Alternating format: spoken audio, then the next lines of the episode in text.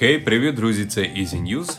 І зібрали за минулий тиждень для вас кілька цікавих техно і не тільки новин. Тож сьогодні поговоримо про таке: єдина підписка Apple One в Україні. Xiaomi у трійці лідерів з продажу смартфонів у світі. Microsoft створила холодильник у вигляді Xbox. Робот-собака від Boston Dynamics виміряв радіацію у Чорнобильській зоні. Електропікап від Fiat та Harley Davidson готуються до виходу електровелосипеду. Нові фішки у додатку YouTube.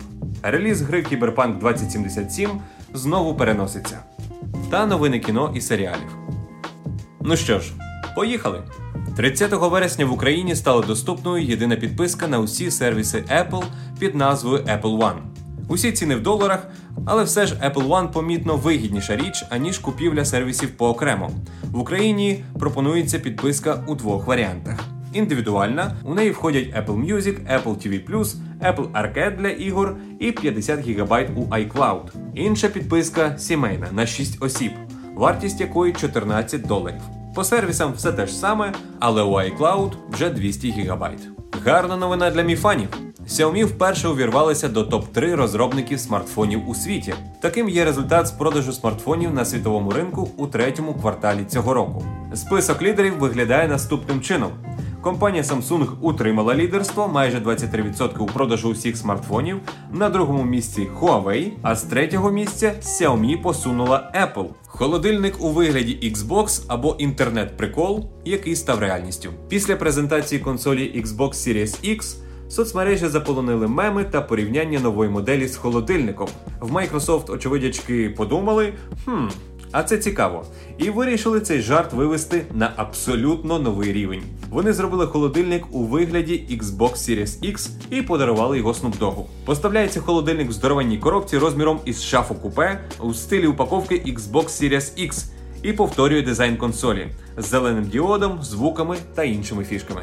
У зоні відчуження вперше провели випробування автономного робота Boston Dynamics Spot. Отримані дані допоможуть відновити інформацію з радіаційної забрудненості в окремих ділянках зони. Робот Spot провів 3D-зйомку об'єктів у пунктах Рудий ліс, Підлісний і Буряківка. Минулого тижня ми вже говорили про General Motors і їх новий електрохаммер. І от днями компанія Fiat Chrysler Automobiles повідомила, що планує випустити свій електропікап RAM. Коли правда відбудеться, це поки невідомо. Нагадаю, що чимало автовиробників вже активно працюють над створенням електропікапів. У Tesla це Cybertruck, у компанії Rivian модель R2, у Ford F-150 Electric та вище згаданий Hammer EV від General Motors. Та до теми електротранспорту. Американський виробник мотоциклів Harley Davidson презентував свій перший електровелосипед Serial One. Автори надихалися першою моделлю мотоцикла компанії Harley Davidson Model One 1903 року випуску. Максимальна швидкість майбутньої моделі 45 км на годину. Електробайк отримав шкіряне сидіння, білі шини та чорну раму. На задньому колесі ланцюговий привід, гальма дискові. В продажі вже у березні наступного року. Нові жести та підказки в додатках YouTube. Анонсовані функції покликані спростити взаємодії з відео та їх перегляд. У додатках з'явиться інтерфейс зі списком розділів та прев'ю до кожного. Спрощено зовнішній вигляд і перегруповано кнопки керування. У вікно плеєра перемістилося меню субтитрів і автовідтворення роликів. Розгортання повноекранного режиму свайпом вгору, згортання свайпом вниз. Довгоочікуваний реліз гри Cyberpunk 2077 знову переноситься. Це пов'язано із тим, що компанія не встигає підготувати новинку в дев'яти її версіях для різних пристроїв до стану, аби було ідеально. Дата виходу 10 грудня. Чекаємо далі. І наостанок новини кіно та серіалів.